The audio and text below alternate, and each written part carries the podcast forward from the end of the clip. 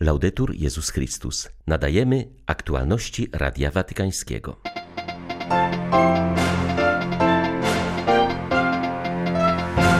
W głoszeniu Ewangelii nie ma emerytury, przypomniał papież w orędziu na pierwszy Światowy Dzień Dziadków i Osób Starszych.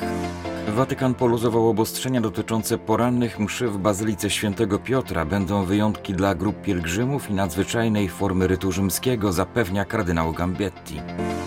Włoski projekt kontrowersyjnego prawa o tzw. Tak homotransfobii narusza konstytucyjne wolności katolików. Szef papieskiej dyplomacji złożył w tej sprawie protest. 22 czerwca witają Państwa Krzysztof Bronk i Beata Zajączkowska. Zapraszamy na serwis informacyjny. Także wówczas, gdy wszystko wydaje się pogrążone w mroku, jak podczas miesięcy pandemii, Pan nie przestaje posyłać aniołów, aby ukoić naszą samotność i powtarzać nam: Ja jestem z Tobą przez wszystkie dni. Papież Franciszek pisze o tym w opublikowanym dziś w Watykanie przesłaniu na Światowy Dzień Dziadków i Osób Starszych. Po raz pierwszy odbędzie się on w całym kościele w ostatnią niedzielę lipca. Swe przesłanie Franciszek kieruje do drogich dziadków i babć, do których zwraca się jako biskup Rzymu i jak oni osoba starsza. Już na początku zauważa, że jego słowa docierają w trudnym czasie pandemii, która okazała się nieoczekiwaną i gwałtowną burzą, ciężką próbą. Franciszek podkreśla, że uderzyła ona w życie każdego, jednak szczególnie ciężko obeszła się z ludźmi starszymi. Wielu z nas chorowało i wielu odeszło, albo było świadkami tego, jak gasło życie ich małżonków i bliskich, jakże liczni byli zmuszeni do bardzo długiego trwania w samotności, odizolowaniu. Pan zna każde z cierpień, jakich doświadczyliśmy w tym czasie. Jest blisko tych, którzy doświadczają bolesnego odsunięcia na bok. Nasza samotność nie jest mu obojętna. Ale także wówczas, gdy wszystko wydaje się pogrążone w mroku, jak podczas tych miesięcy pandemii, Pan nie przestaje posyłać aniołów, aby ukoić naszą samotność. I to jest istotą tego pierwszego dnia, który pragnąłem, aby był obchodzony po raz pierwszy właśnie w tym roku, po długim czasie izolacji i wciąż powolnym odradzaniu się życia społecznego, aby każdą osobę starszą odwiedził anioł. Franciszek wylicza, że ci aniołowie mogą mieć twarz wnuków, członków rodziny i przyjaciół. Wskazuje, że Pan wysyła swych posłańców także za pośrednictwem Słowa Bożego. W tym kontekście zachęca do codziennego czytania Ewangelii i modlitwy psalmami. Zauważa, że to pomoże każdemu zrozumieć, o co Pan prosi dziś w naszym życiu. Ja też mogę zaświadczyć, że otrzymałem wezwanie, by zostać biskupem Rzymu, kiedy osiągnąłem wiek emerytalny i wyobrażałem sobie, że nie będę już mógł zrobić zbyt wiele nowego. Pan jest zawsze blisko nas, zawsze, z nowymi zaproszeniami. Wiecie, że Pan jest wieczny i nigdy nie udaje się na emeryturę. Naszym powołaniem jest strzeżenie korzeni, przekazywanie wiary młodym i zaopiekowanie się najmniejszymi. Nieważne, ile masz lat, czy jeszcze pracujesz, czy zostałeś sam, czy też masz rodzinę, czy jesteś nadal samodzielny, czy też potrzebujesz pomocy, ponieważ nie istnieje wiek emerytalny, jeśli chodzi o zadanie głoszenia Ewangelii, zadanie przekazywania tradycji wnukom. Trzeba wyruszyć w drogę i przede wszystkim wznieść się ponad swoje ograniczenia, aby podjąć coś nowego.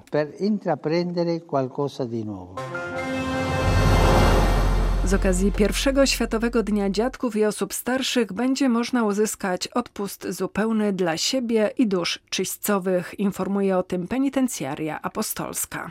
Odpust jest udzielony pod zwykłymi warunkami wiernym, którzy z tej okazji wezmą udział w papieskiej mszy w Watykanie lub w innych uroczystościach na całym świecie.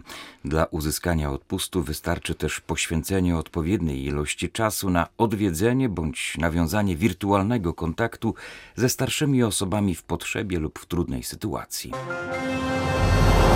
Archipresbiter Bazyliki Świętego Piotra wydał notę, która wyjaśnia obowiązujące od 22 marca nowe rozporządzenia dotyczące porannych mszy w tej świątyni. Kardynał Mauro Gambetti zapewnia też, że mając na względzie dobrowiernych, przewidziane są wyjątki dla grup pielgrzymkowych oraz wiernych chcących sprawować liturgię według nadzwyczajnej formy rytu rzymskiego. Dla celebracji z mszałem rzymskim z 1962 roku trzeba zrobić wszystko, co możliwe, aby uczynić zadość pragnieniu wiernych i kapłanów, jak to przewiduje list apostolski Summorum Pontificum, czytamy w ogłoszonej dziś nocie. Dokument ten odnosi się do rozporządzenia wydanego 12 marca przez sekretariat stanu, które wyraźnie ograniczyło dotychczasową praktykę porannych mszy sprawowanych w licznych kaplicach i przy ołtarzach bocznych Bazyliki Świętego Piotra i w jej grotach. Tłumacząc w rozmowie z Radiem Watykańskim znaczenie nowych rozporządzeń, kardynał Gambetti przyznaje, że ich głównym celem jest uprzywilejowanie liturgii koncelebrowanych, a także zapewnienie odpowiedniego porządku celebracji, by nawzajem sobie nie przeszkadzały, pozwalając na zachowanie odpowiedniego skupienia. Archipresbiter Bazyliki Watykańskiej przyznaje jednak, że w świątyni tej istnieją możliwości, by zadośćuczynić uzasadnionym pragnieniom wiernych. Wyjątki mają służyć dobru wiernych. Kodeks prawa kanonicznego potwierdza, że najwyższym prawem Kościoła jest zbawienie dusz. Dotyczy to również tej sytuacji. Jeśli na przykład są grupy językowe, którym obca jest łacina czy język włoski, to wskazane jest, by sprawowano dla nich mszę w jednej z kaplic, ale dotyczy to również wiernych, którzy sprawują liturgię według innych obrządków albo uczestniczą w jakiejś pielgrzymce tematycznej czy biorą udział w jakimś kursie. To przykłady sytuacji, w których na pewno będziemy starali się wyjść naprzeciw pragnieniom tych wiernych. Wiele może być powodów do wyjątków od reguły. Jest to zrozumiałe, bo służy to dobru wiernych, którzy uczestniczą w osobnej liturgii celebrare a parte. Stolica Apostolska ostrzega przed forsowanym we Włoszech kontrowersyjnym projektem prawa o tzw. Tak homotransfobii. Szef papieskiej dyplomacji, arcybiskup Paul Gallagher, złożył notę werbalną w tamtejszym Ministerstwie Spraw Zagranicznych. Zdaniem Watykanu przyjęcie tzw. Tak prawa ZAN naruszałoby umowę o rewizji konkordatu. Włoskie media zwracają uwagę na bezprecedensowy charakter takiego kroku ze strony watykańskiej dyplomacji. Jego znaczenie wyjaśnia Radiu Watykańskiemu profesor Cesare Mirabelli, były prezes włoskiego Trybunału Konstytucyjnego. Umowa o rewizji konkordatu zapewnia Kościołowi prawa, które gwarantuje już sama Konstytucja. Jest to jedynie wzmocnienie praw konstytucyjnych. W szczególności chodzi tu o wolność edukacji, wolność sprawowania urzędu nauczycielskiego w Kościele, a także wolność wyrażania swoich myśli w słowie, na piśmie, a także za pośrednictwem innych środków. Są to wolności, które w pewnym zakresie są zagrożone przez projekt nowego prawa ZAN. Nie chodzi tu więc o zakwestionowanie ochrony pewnych kategorii osób, bo jest to wybór polityczny, do którego państwo ma prawo. Nie chodzi tu o ingerencję w uchwalanie prawa. Sygnalizuje się jednak, że niektóre aspekty tego prawa są sprzeczne z tym, do czego państwo się zobowiązało. A w szczególności chodzi tu o gwarancje dla wolności słowa, wolności przekonań, które mogą być związane z inną koncepcją antropologiczną. Papieska Komisja do Spraw Ochrony Nieletnich ma nowego sekretarza. Został nim amerykański oblat ksiądz Andrew Small. Jego zdaniem jest to jasny sygnał, że komisja wchodzi w nową fazę działalności. Papież chce jeszcze mocniejszego podkreślenia roli ochrony nieletnich w całej sieci Kościoła z uwzględnieniem znaczącej roli kurii rzymskiej, powiedział Radiu Watykańskiemu ksiądz Smol. Był on przez 10 lat dyrektorem papieskich dzieł misyjnych w Stanach Zjednoczonych. Podejmując się pracy w Watykanie, ma jasne priorytety swej nowej misji. Moim pierwszym priorytetem jest poznanie członków papieskiej komisji. Wszyscy oni wykonują wspaniałą pracę, mimo że są wolą wolontariuszami i chce się od nich uczyć słuchania tych, których życie zostało naznaczone, a w wielu przypadkach wręcz okrutnie złamane z powodu nadużyć. Uważam jednak, że należy też zapewnić ludziom możliwość zaangażowania się w Kościele na tym polu, aby mieli dostęp do mechanizmów odpowiedzialności i prewencji. Trzeba zapewnić pełną przejrzystość, aby ludzie wiedzieli, że to, co Kościół robi, jest jawne dla wszystkich, że można to poddać ocenie, że bezpieczne środowisko jest tworzone w praktyce, a nie tylko w teorii. Jest to ważne dla wielu ludzi, aby odzyskać ich zaufanie. Komentując dotychczasowe środki ochrony nieletnich, ksiądz Small podkreślił, że proces ich stosowania w praktyce musi zostać podany ocenie, by zobaczyć, co działa, a co należy poprawić. Wskazał też na rosnącą potrzebę pociągania do odpowiedzialności zwierzchników Kościoła. Podobnie jak we Francji czy Niemczech, również biskupi Szwajcarii postanowili powierzyć przebadanie nadużyć seksualnych niezależnej komisji. Rozpocznie ona swoją działalność na jesieni. Informację podał biskup Józef Bonemain, który przez 19 lat był sekretarzem Komisji Episkopatu do spraw nadużyć seksualnych w kontekście kościelnym.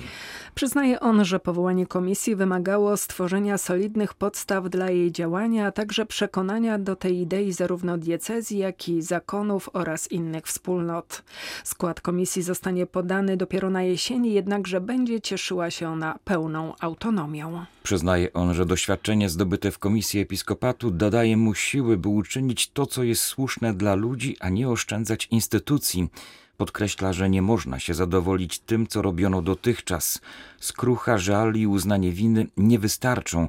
Trzeba przejść do czynów, zdecydowanie dążyć do ujawnienia prawdy o nadużyciach i im zapobiegać. Ordynariusz diecezji Chór zauważa zarazem, że w Szwajcarii rzadko zgłaszane są dziś nowe przypadki. Oznacza to, że zastosowane środki zapobiegawcze funkcjonują. Przewiduje on zarazem, że praca niezależnej komisji ujawni prawdę o przypadkach już przedawnionych. Większość ofiar potrzebuje bowiem 30-40 lat, by opowiedzieć o swych cierpieniach. We wszystkich irlandzkich diecezjach księża modlili się o nowe wiarę w tym kraju, sprawując w tej intencji Eucharystię na tak zwanych kamieniach mszalnych. Upamiętniają one czasy prześladowań tamtejszego kościoła, kiedy to w czasie reformy protestanckiej katolicy nie mieli prawa uczestniczenia we mszy świętej. Liturgia sprawowana była wówczas w ukryciu na kamiennych głazach. Niedzielna inicjatywa modlitewna była pomysłem papieskiego stowarzyszenia Pomoc Kościołowi w Potrzebie, które zaproponowało, by kapłani zaczerpnęli ze świadectwa minionych wieków.